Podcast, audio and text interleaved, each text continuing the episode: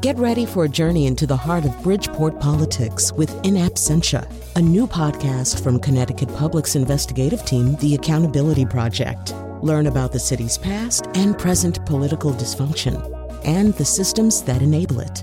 Tune in wherever you get your podcasts. Funding provided by Joe Zimmel and Valerie Friedman.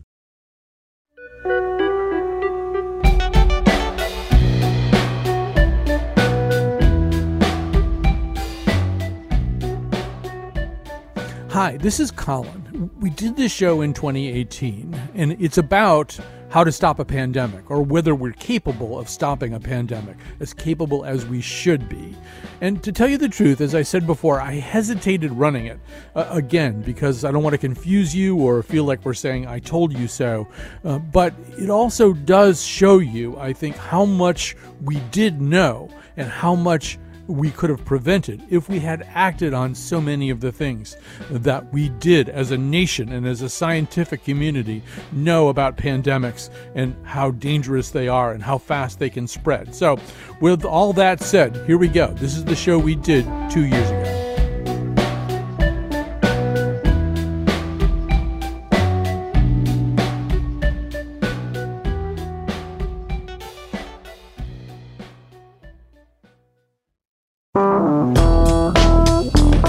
All right, so I don't want you to be afraid of this show. On the other hand, many of the things that will be said on this show will make you afraid. Uh, so there's the paradox, and, the resolution to the paradox is knowing stuff is always better. Knowing a lot about something that is potentially really quite dangerous is always better than knowing almost nothing. Uh, now, speaking of almost of knowing almost nothing, you might have missed this story. All right, it happened in May of this year, not that long ago. Might have been like a Stormy Daniels day or so. There was something else going on. I guarantee you. I guarantee you there was something else going on. Uh, so uh, this is the version written actually by our friend Lena Sun of the Washington Post. The top White House official responsible for leading the U.S. response in the event of a deadly pandemic has left the administration, and the global health security team he oversaw has been disbanded under a reorganization by National Security Advisor John Bolton. The abrupt departure of Rear Admiral, Admiral Timothy Ziemer from the National Security Council means no senior administration official is now focused solely on global health security.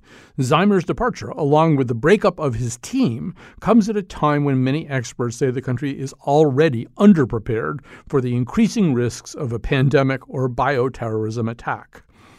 Ziemer's last day was Tuesday, the same day a new Ebola outbreak was declared in Congo. He is not being replaced. So that should worry. that should not only worry you, should make you kind of mad too. We, we're going to talk to a lot of people today about pandemics, also sometimes known as plagues. We're going to also talk about the 100th anniversary of the so called Spanish flu outbreak in 1918. Uh, that killed somewhere between 2.5 and 5% of the world's population. So uh, that's coming towards the end, but we're going to go through a, a, few of our contemporary problems. We're going to start with Ed Yong, uh, who writes about science for The Atlantic and is the author of, and he was on our show for this really interesting topic I Contain Multitudes The Microbes Within Us and a Grander View of Life. His most recent article, When the P- Next Plague Hits, appears in the July August print edition, uh, edition of The Atlantic, uh, and he's with us right now. So, uh, Ed, welcome back to our show. Thanks for having me. You know, you heard me read that uh, news article. So let's say I could get you some FaceTime with John Bolton to talk about this. What would you tell him? How would you try to convince him? I assume you, you see this as a terrible mistake. So, how would you try to convince him? I do. Um, you know, and actually, I, I met Tim Ziemer at the White House uh, last year when I was trying to, to report on this piece. I would say that um, in times of crisis, it is very useful for the administration to have reliable experts on hand. I think Ziemer's credentials were um, unquestionable. The man had uh, like worked in fighting malaria overseas for for many many years. He was a veteran of public health, very well respected, very formidable person, and without him there, there is a hole in um, in the expertise available to the administration. Now, there's not no expertise. The person who Ziemer was working very closely with is now overseeing uh, work on pandemic preparedness and getting the White House's strategy on that in place. And her name is uh, Andrea Hall. But she is now in charge of not just pan- preparedness against infectious threats, against diseases and pandemics, but against things like weapons of mass destruction and terrorist attacks and, and nuclear proliferation and all of that stuff. And this, I would say to Bolton, is something that past administrations have done before of trying to streamline and package these responsibilities into smaller teams. And they have almost always reversed that decision because it turns out to be a bad idea, right? If you have more responsibility falling on one particular person, that person's time is then stretched thin, as is their attention. Okay, so, but Ed, I think also you have to, in this mythical conversation you're having with John Bolton, mm-hmm, I mean, mm-hmm. presumably he doesn't take this all that seriously seriously, or he wouldn't be dismantling the team sure. that's in charge of. So, so make it the case to John that that this is a much more pressing concern and should be way, way uh, higher on his agenda uh, uh or his hierarchy of concerns. Okay, so I would say that uh, history has clearly taught us that new diseases can have a immense impact on society, and that the pace at which those diseases are emerging is, if anything, increasing. So we have seen over the last few decades how something like HIV can come out of nowhere and suddenly become a problem for the entire world. We have seen through SARS how new diseases can rapidly spread through con- to new continents, even though no one had ever heard of them before. Ebola teaches us how diseases that we are familiar with can lead to uh, ridiculous new outbreaks. Um, and Zika tells us the same re- uh, same lesson. Flu shows us how things that we know can go pandemic can create new pandemics in ways that we are unprepared for. And you know, combined with the fact that there are more people than ever alive in the world now, more of them now living in urban centers where it's much easier for diseases to spread. Our infrastructure for dealing with diseases is spread very thinly, and investments are are shaky and uncertain.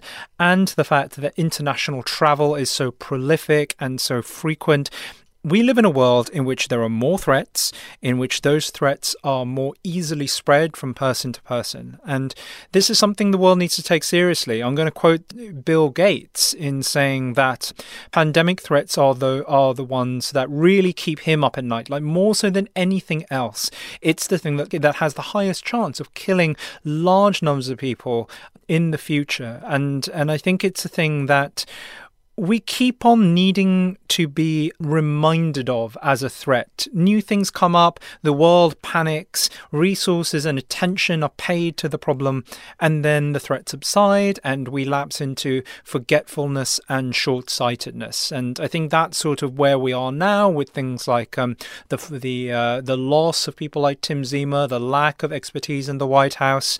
You know, on that day when Ziemer resigned, Trump suggested that he was going to cut this 252 million pot of money that was designed to prevent, uh, to help control future outbreaks of things like Ebola on the same day that a new Ebola outbreak arrived in the Congo. So you know we we keep on making this mistake, and it's a it's a bizarre self-inflicted wound. We do not need to be bad at this, and yet societally we have repeatedly been so. So there's sort of two phases of thinking about this, at least the way that it, seems to me. One of them is the sort of the second one is what are we going to do when people start coughing? What are we going to do uh, when there's something knocking at our door? But the first part of it is how can we have this happen less often and how can we have it happen less pervasively and radically? Mm-hmm. And so there we really are talking about kind of development in the rest of the world, right? As as researchers look at this stuff, one of the things that they say is really the biggest driver of outbreaks is a lack of what you could call, in a very broad way, public health infrastructure, right? I mean, maybe you could Absolutely. say something about that. Yeah. So, so in most of these cases, we have a some kind of disease, usually some kind of virus, leaping from an animal host into a human population. Those points of contact are growing um, as people push into areas of wilderness and come into contact with animals animals in very biodiverse regions. We talked about the Congo, that's one of them, but this applies to places all around the world, to farms, to um, to bushmeat markets. There are many opportunities for viruses to leap across. Now, I don't think, and I think a lot of people would agree that there's a there's a reasonable chance of preventing those spillovers. What instead you can do is detect them early and respond to them effectively. And to do that, you need infrastructure. You need to have the technology to be able to do diagnostic tests. You need people who are trained to do those tests, to do regular surveillance. You need trained epidemiologists who can spot new signs of outbreaks and who know how to deal with them, who can find the contacts of people who are infected, who, you know, who know good, solid, old school, on the ground public health. And all of that infrastructure requires attention and it requires resources. And that's very difficult when you're in a developing country where resources are scarce. So there is a very strong argument, I think, that richer nations need to help poorer nations build up their own health security, their own ability to respond to and control their own outbreaks. And I think there are two lines of logic for this. One is a moral argument. It's you know that's what I believe in that uh, that this is uh, and there is an ethical responsibility here. But even if like you don't buy that, even if you're not like pro the concept of foreign aid, there is an entirely selfish reason as well to to make these kinds of investments, which is if diseases run out of control at their points of origin, in this connected world, they are much more likely to then escape borders and enter into new countries and spread all around the world. There have been so many examples where this has been the case. So, even from a purely selfish perspective, this ethic of global cooperation and investment in global health is just the smart strategy. Yeah, it just first of all, you kind of wish that Donald Trump and maybe some of his relevant uh, cabinet and other officials could sit down. Even since they they're they're not really good at briefings or reading long papers and stuff. They watch the movie Contagion. You really kind of get a sense of how easily something can leave one place and get into another place, and and keeping out people who don't look like Gwyneth Paltrow isn't going to work. But let's just sort of back up and say, I mean, the things that you're saying, maybe we just need to put a finer point on. So you have disease like Ebola, which is spread with bodily fluids. You want good sanitation, right? You want a good waste treatment system, stuff like that. You mm-hmm. want a good mm-hmm. waste tre- treatment system in the Congo. I mean, mm-hmm. let alone in Detroit. Uh, so yeah, stuff that and, when we talk about public health uh, infrastructure, we're talking about water, sanitation. We're talking about, I assume, vector control of other kinds, and we're also talking about immunization in those countries. Right. I mean, so there is now an Ebola vaccine. You know, there's still questions about uh, to to what extent it is useful. It was used in the last uh, Ebola outbreak, the most recent one that came to an end just yesterday in the Congo.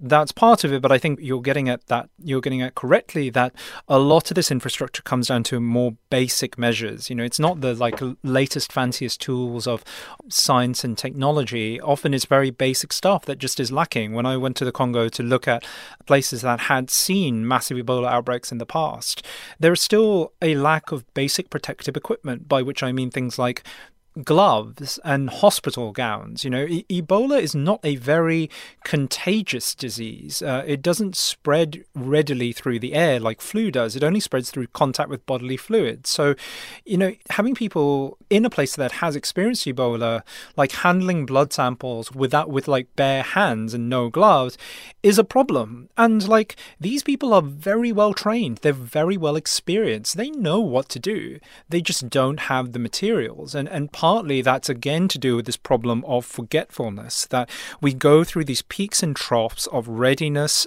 and then unpreparedness because these are risks that go beyond that last beyond the time spans of institutional memory or electoral cycles. And and that's you know it, they kind of prey upon this human foible of being unable to really deal with long-term risks that are a little bit nebulous and, and hard to think about It also seemed, though, Ed, I mean, on the one hand, you go to the Democratic Republic of Congo and you see, yeah, there are medical technicians there who they do understand what to do and how to do it and what kind of protections to use. They just don't have the resources that they need. Mm-hmm. But you also saw cultural practices, not among medical technicians, but just among people whose relatives get sick. And mm-hmm. so, I mean, look, I'm, you know, from a white Protestant background. If somebody gets Ebola, we'll just put them out in the driveway and never go near them again. But, you know, in different cultures, people react different ways. And one way that you can react in some cultures is when somebody you know and love is sick, you touch them and you mm-hmm. hug them, right? Maybe you yep. can say a little bit more about that. Yeah, so uh, community is so, so strongly felt in the Congo. When people are sick, it's the family's responsibility to to look after them and to help nurse them back to health. You know, so people will go to hospital wards and hang out like around the buildings to while their loved ones are recuperating. If they die, the funeral rites are all about love and community. So people will hug the body, they will clean and dress it, they will spend time with it, and there's not this same feeling that we have in the West of like you're sick, you must stay away from me. And I personally find these rituals like very moving. They're they're they're all about love and and bonds of of community, but things like Ebola find it much easier to spread because of some of these practices. And I think that, again, this is why public health is important because I think local people are better placed at explaining how to change one's practices in a way that is culturally sensitive and, and understanding of these local customs. And, you know, I think that we, we in the West shouldn't, uh, should, should be wary of, you know, looking at these practices with a skeptical eye because we have our own problems too you know, there's a huge amount of anti-vaccination sentiment in, the West. You know, even for diseases where we have vaccines for, we can control them through vaccination, the ultimate form of preparedness. A lot of people choose not to do that. The people I talked to in um, Western Hospital bemoaned the lack of good infection control. It is very hard to get people in U.S. hospitals to wash their hands adequately. Same problem that I heard when I went to the Congo and talked to people there. So you know, a lot of these problems, these um, psychological and, and societal problems, actually transcend countries, they transcend administrations, and they are, I think, the core of what we need to grapple with when we think about preparedness. Yeah, I'm sure people from other cultures, when they go to a Western hospital, it's not as prevalent now, but for a long time in hospitals, there were all these doctors walking around with neckties on, drag right. across right, right, surfaces, picking up things as they go. It's like the worst idea in the world, and it's a completely unnecessary thing. A necktie doesn't do anything. Mm-hmm. Um, so yeah, we have our own weird cultural practices. We just mm-hmm. don't think mm-hmm. they're weird because they're ours. Right, um, right. So let's take a quick break here. Um, uh, so that's a little bit about how you could do some prevention stuff, but how about containment? How about an outbreak? That's where we're going to go next. A plague upon the houses and a plague upon the trees. A plague on all the birds that fly, and a plague upon the bees. You are a plague upon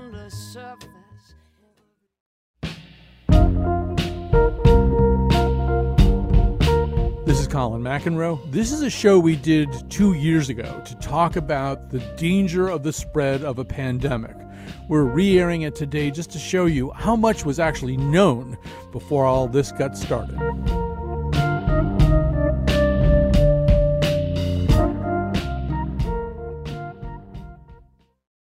Mr. Emhoff, I'm sorry. Your wife is dead. You know, I mean, I, I, just, I just saw her. We, we, we were just at home. Is there somebody that we can call? Someone who you think should be here with you? We, we, had, we had dinner. We had pizza. She, she said she was jet lagged. Some people get a disease and live. Some get sicker and die. Now, we're going to have to notify the medical examiner, and they may request an autopsy. Or if you wish, we can order one. But I, I can't guarantee it's going to tell you any more than I can. I mean, my best guess is that this was either meningitis or encephalitis, and with encephalitis, we're in the dark a lot of the time. If it was summer, I might say a, a bug bite, you know, West Nile. Eh, eh, herpes can cause encephalitis. She didn't have herpes. What are you talking about? What happened to her? That is from Contagion. So, uh, President Trump, watch the rest of the movie uh, and gather all your advisors around. Uh, we are talking about pandemics right now with Ed Yong, uh, writes about uh, science uh, for The Atlantic and is the author of I Contain Multitudes, The Microbes Within Us, and a Grander View of Life. I just we were just recalling during the break that that show actually changed our lives and our behaviors quite a bit. And Betsy Kaplan and I both cut way down on our Purell use and started being much more inviting of a rich, diverse biome, not only inside us but outside us. And I started like petting dog, my dogs a lot because they're, really, they're really dirty and they're full of germs and stuff, and that's really good. Anyway, we're talking about something else right now. We're talking about uh, pandemics and plagues. He's got a piece in the current issue of the Atlantic, Atlantic when the next plague hits. Also joining us is Eric Toner, senior scholar uh, with Johns Hopkins Center for Health Security and senior scientist for Johns Hopkins Bloomberg School of Public Health in Environmental Health and Engineering. So we're going to have uh, Eric and uh, Ed talk a little bit about um, what happens when there's an outbreak outbreak? How do we contain it? How do we deal with it? So, Eric Toner, first of all, welcome to our conversation. Well, thank you very much. Happy to be here. Uh, maybe we could just begin with uh, by saying that although we began the show talking about the overall lack of preparedness of the United States and the declining preparedness uh, as this administration jettisons money for it and people who know a lot about it, it is true that the United States government has in the past run simulations. So tell us about, I guess it's called Clade X, or or tell us about Dark Winter. What, what are these things? So these are these tabletop exercises that we at the Center for Health Security have organized over the last couple decades. And the most recent one was uh, called Clade X, which we happened really around the same time as Tim Ziemer was let go. And it simulated the an evolving uh, catastrophic pandemic caused by bioengineered pathogen. And our intent was to show the potential for pandemics, whether they're caused by naturally occurring pathogens or biologically engineered ones, and demonstrate the uh, policy issues, the kinds of issues that national leaders would have to deal with. So, this exercise, like the previous ones we've done, involved former members of the U.S. government, senior leaders, mostly former cabinet uh, officials, playing their prior roles and dealing with the kinds of challenges they would face during a severe pandemic. All right, so we're going to talk a little bit more about that and sort of what happens when the disease uh, starts very quickly to get out in front of the people who are trying to contain it. But let's go back to Ed for a second. Ed, in an ideal world, as that happened, as that began, the scenario unfolded, we would have, in an ideal world, a lot of biocontainment units, not unlike the one at the University of Nebraska Medical Center. Quickly, Ed, just uh, give us a sense of, of what that is like. Okay, so this is a unit that I think is one of the best prepared in the country to deal with things like Ebola and SARS and deadly diseases that are rare and that uh, require special efforts. So the unit is under negative air pressure, which means when you go in, the air rushes in with you and stops viruses from escaping. Everything is very carefully sealed. There are UV light stands around to disinfect, to decontaminate rooms after they've been used. There are facilities for getting rid of waste. There are protective equipment so that people can treat patients. You know, every little detail is considered so that viruses can't move from patients to anywhere else, but that people can still receive the best possible medical care. Now, there are 10 beds in this facility, and it is one of the largest in the countries of its kind. So there are not a lot of hospitals that have the same level of preparedness. And, and you know, when it comes to something like Ebola or like SARS, it shows that there, there are limits. To, there's sort of a ceiling to what we can do. And, you know, bear in mind that this facility was dormant for about nine years after its creation. It was the work of people who had this idea that the hospital needed to be ready to deal with these threats. And after the unit was created, nothing happened. And nothing continued to happen until the big West African outbreak of Ebola, when um, people were medevaced back to the US and, and three patients were treated there. Um, so I think my point here is that uh, preparedness isn't in in the in the context of the US um, when when preparedness often faces these challenges of short-sightedness and forgetfulness it often boils down to the will of like individual people right? Working at institutions where they can make a difference and where they can say we need to have stuff ready during peacetime even though they're not actually being used now. And we need to get people trained in time. We need facilities made. That's a difficult ask to make and to then justify over time. But I think it's it's what we need. It's the whole ethos that, that we should be striving for in all areas of policy. Well, Eric Toner, when Ed says not a lot of hospitals have that level of preparedness, um, I mean, that's almost an understatement, right? Hardly any hospitals have that level of preparedness. Uh, absolutely. Um, in, until the Ebola outbreak um, and the handful of cases in the U.S., there were only four units uh, in the U.S., uh, Nebraska being the largest. Um, and, and now we have 10. Mm-hmm. And together, the 10 units could maybe handle a few dozen patients. Um, so we're we're talking about a, a minuscule capability for handling um, these really serious uh, infectious diseases. So, so Eric, let's go back then to the simulation. Now we should add that these simulations. I mean, one of the one of the uh, realities of this is you often don't know exactly what it is you're dealing with or where it's coming from. In the case of Ebola or maybe a detectable influenza outbreak, yeah, you can get pretty specific about it. But some of these things are going to come in as as problem X. You don't even know. And I think in Clade X, I believe that was b- sort of bioterrorism by apocalyptic style cult, right? That was some uh, religious group getting uh, uh, an antigen of some kind in here. It was actually an international group headquartered in Switzerland. For oh.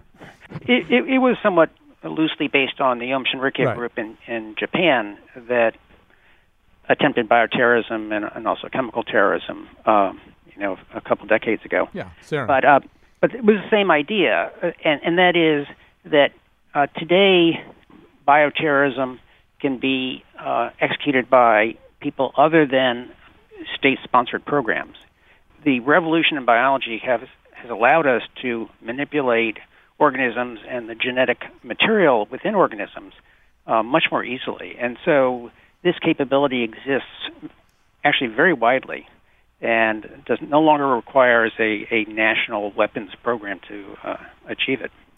Um, uh, Eric, one of the things that I found fascinating in, in reading uh, about these simulations is that these people, and, and once again to stress, uh, these people who are acting in the roles of key American officials they're not from community theater. They're people who basically had these jobs or jobs that are very similar, or maybe the Secretary of Defense is a former U.S. Senator with a, a lot of defense expertise. That's who's there doing this. So yep. they're trying to make these decisions and get out ahead of them. And one of the questions, one of the fundamental questions that comes up, if the thing is running way ahead of our capacity to deal with it through pre-containment or, or vaccination or anything else, is at what point do you start doing things that might be described as un-American, right? You ultimately, you know, it's like the movie Outbreak. They're talking about firebombing a town in Northern California uh, because there's Ebola there. And so, what happens among in this in the kind of situation room where these officials are trying to decide at what point is this so serious that I can't worry too much anymore about whether this is the kind of thing our country typically does? Well, um, we were very fortunate in in Clade X and in our previous exercises to have very smart, well-informed, experienced uh, players who are not likely to go down those paths too far, but yet they're even with them, they quickly go to to think about things that are, are not a good idea. So immediately there's uh, questions about travel bans. There are questions about um, mass quarantine. There are questions about um, preserving resources for our people and not giving it to other people, not sharing vaccines, not sharing medicines. Um, these kinds of things, which we know from lots of experience are bad ideas, seem on the surface to a lot of people to be uh, relatively simple solutions, and they're not. Right, but you know, Eric, if we knew that they were all bad ideas, we could disqualify them. But they're not all bad ideas. For example, if I were in that room, I would nationalize the hospital system on like day two or something, because you really can't have all these private hospitals making all their own little independent decisions about what they're going to do and who they're going to treat and how they're going to handle this. Well, you know that's that's actually one of the um, scenarios that we built into it. It was suggestion was made in, in the exercise to nationalize the health system, and the question immediately becomes, well, how do you do that?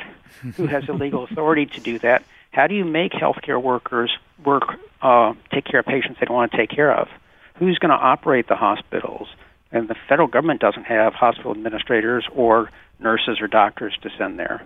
So none of these issues have easy solutions. Although, once again, you know, um, Ed, we're back to that idea of culture and training. One thing that was discovered back in 1918 is that reasonably well trained hospital workers who were young and healthy and probably had, you know, mm, as much, although uh, being young in 1918 was maybe not necessarily a great idea, uh, but they would stay by their posts and, and do their work. And I'm guessing if you train your workforce properly and make sure that they're fully, uh, you know, immunized and have the, the best possible chance that you know most of them are probably gonna um, respond pretty well. But you can't do that, um, Ed, on the day this all starts happening. You've got to create that culture over the course of years, I would assume. Yeah, absolutely. So, um, you know, going back to the Nebraska example, um, they trained how to use that facility for all that time when it was lying dormant. They worked out, um, they, they practiced regularly at um, working as a team, at putting on their protective equipment and moving people from like simulated flights to the hospital. So when they actually got patients, they weren't just going, what what now? You know, they're they're relying on experience and muscle memory. Um, but you know, I, I want to add that public health people are kind of unsung heroes, right? A, an, an awful lot is asked of them. Very little credit is then given to them, and they're asked to do all of this work and protect us from a myriad of public health threats um, using dwindling resources and often with dwindling staff. Um, so preparing and doing that training and getting the experience built in takes time and it definitely takes money. And all the budgets for doing that work have been on the decline, not just in this administration, but in past ones. And that again speaks to this idea of, of short sightedness. Um, Eric, one of the things that um, intrigues me. Okay, so at a certain point, let's say once again that you're doing these simulations. Um, we're not catching up with the problem.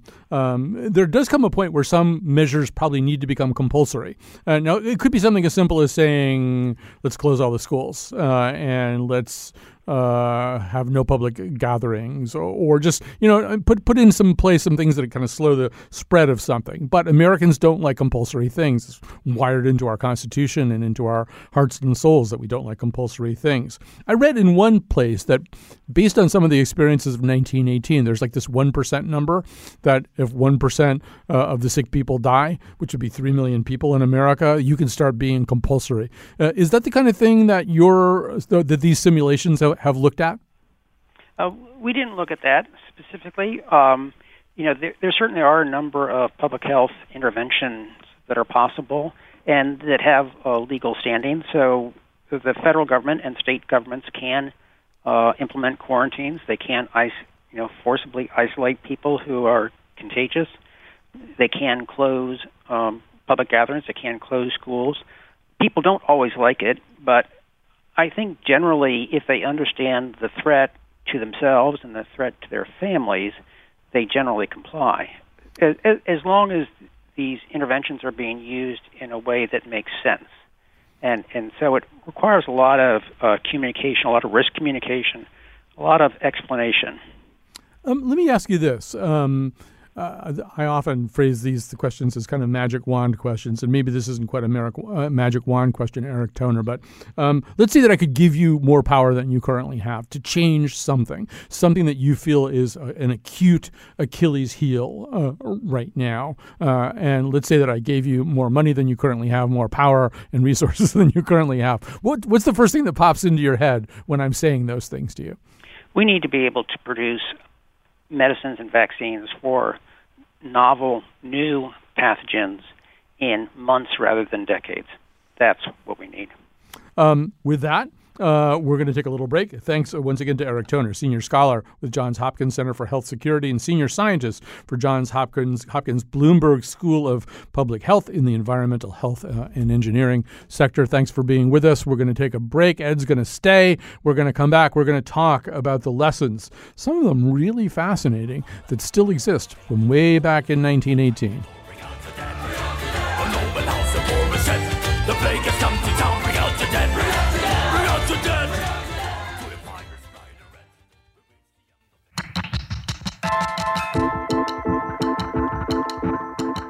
Hi, this is Colin. Uh, if you're just tuning in the in the middle of this, this show is from 2018. Uh, it's a show we did about whether or not we were ready for a pandemic. We said probably not, and you know how things came out. But anyway, here's how things sounded in 2018.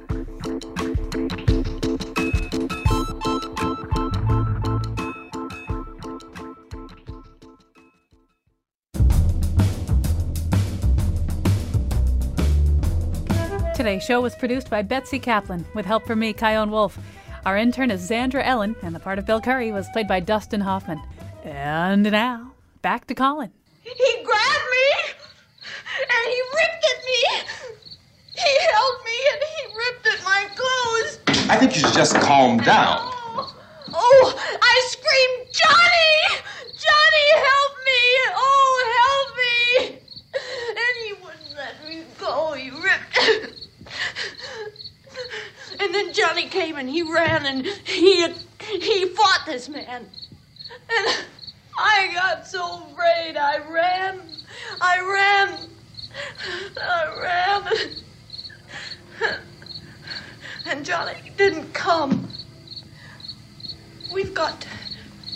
We have to wait for Johnny. You know what's going on out there? This is no Sunday school picnic. Don't you understand? My brother is alone. Your brother is dead. No!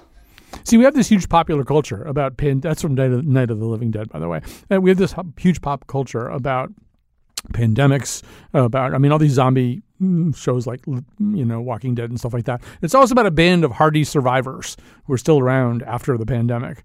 The problem is with pandemics, you know, a lot of times you're just not in the band of hardy survivors, uh, depending on how bad they are. Uh, a lot of people aren't in the band of hardy survivors. Uh, and that certainly was the case in, in 1918. Uh, the Spanish flu, one of the most um, uh, um, undocumented, or at least poorly remembered uh, moments of history, maybe the most unremembered moment in the history of the 20th century. still with us to talk about pandemics is Ed Yong, who writes about science for The Atlantic, is the author of I Contain Multitudes, uh, The Microbes Within Us, uh, and a Grander View of Life. Uh, his recent article, When the Plague Hits, is in the current issue of The Atlantic. joining us now is author, author also of another it really is kind of a wonderful book. It's if it's possible to write a, a beautiful book about such a horrible thing, Laura Spinney uh, did it. A science journalist uh, and author most of most recently Pale Rider, the Spanish flu of 1918 and how it changed the world. So, uh, Laura, first of all, welcome to our conversation. Thank you. I'm very happy to be here. All right, uh, Laura's on Skype. It may take a second or two for the Skype to cook up um, so that uh, we get a, a, a, full sound from her. But so, Laura, uh, I think you share, I know from reading your book that you share my view that when you think about the impact uh, of the flu uh, of 1918, and actually it lasted more than that, but you know, 50 to 100 million people died, most of them in a very short span of time, September to December uh, of 1918. It's possible, for example, to give you a sense of scale, that more people in India may have died just in India than all of the people who died in World War One. So I guess one of the questions is why is this always kind of an afterthought when we talk about the calamities of the 20th century? Uh, well, it's an excellent question, and I was really fascinated by your conversation with Ed about forgetfulness because, I mean, I think that it is becoming more on our radar, if you like. And this year, the centenary year, is a little bit of a red herring because a lot of people are talking about it. But the fact is still that if you stop someone in the street and say, What were the worst disasters of the 20th century? almost nobody mentions the Spanish flu. And as you said, it killed, uh, we think now, between 50 and 100 million people. To put that in perspective, the First World War killed around 18 million, and the Second World War probably around 50 or 60 million.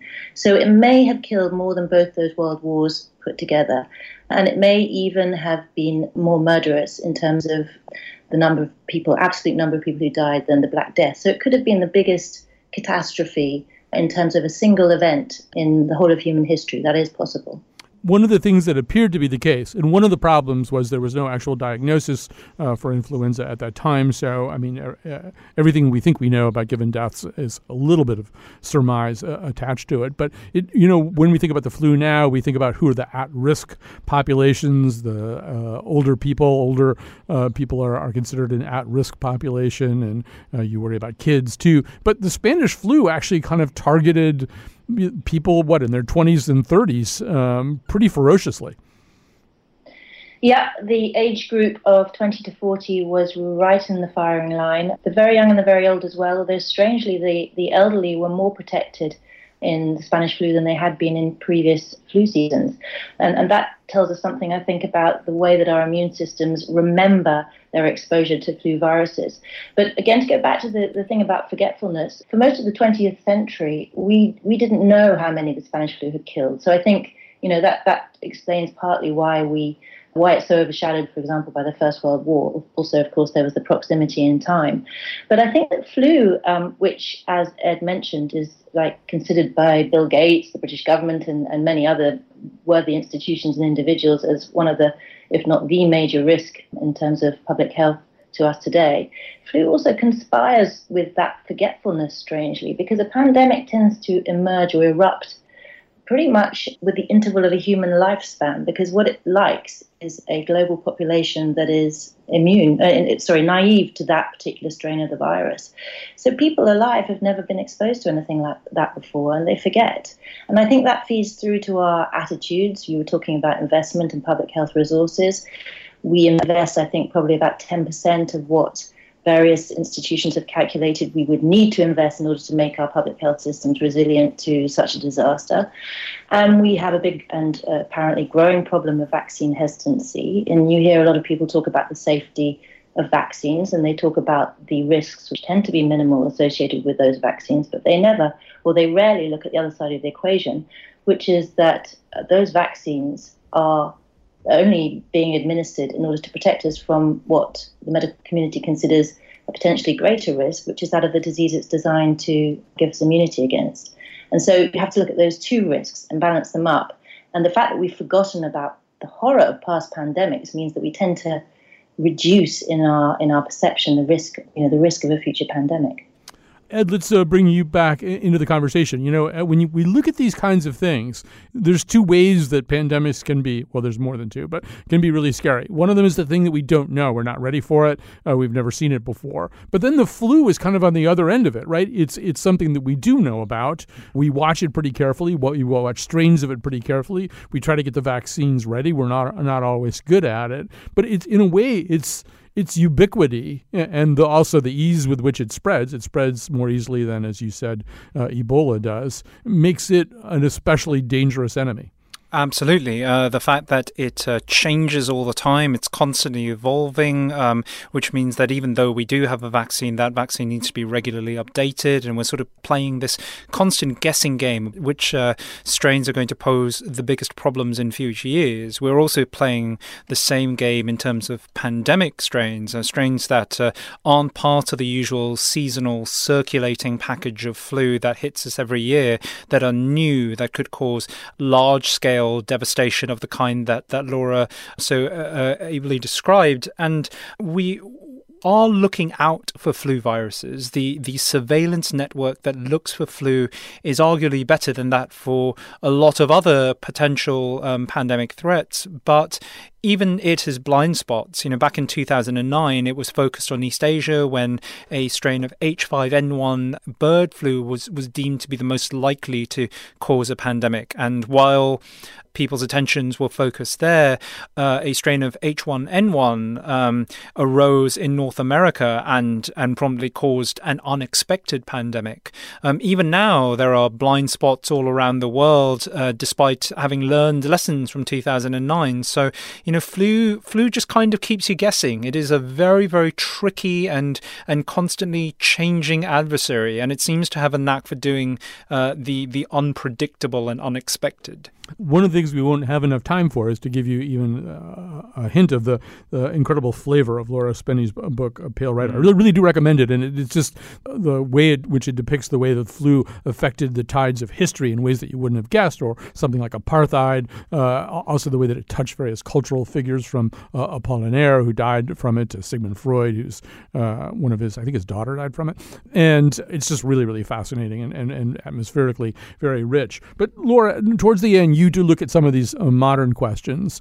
And boy, I, this is just me, I think. But one thing that really jumped out at me was a study being done, uh, co authored by Nicholas Christakis, who, for not fairly recently, was the master of Silliman College at Yale, not too far from here. Um, and he was looking at this really fascinating thing. Like, how could you get I keep using this phrase to get ahead of something. So uh, let's say that it takes um, some of these World Health Organizations uh, about a week even to figure out what's going on. Uh, um, he asked this really interesting question, right? Which is maybe there's a whole bunch of people that you should vaccinate first because they just know more people.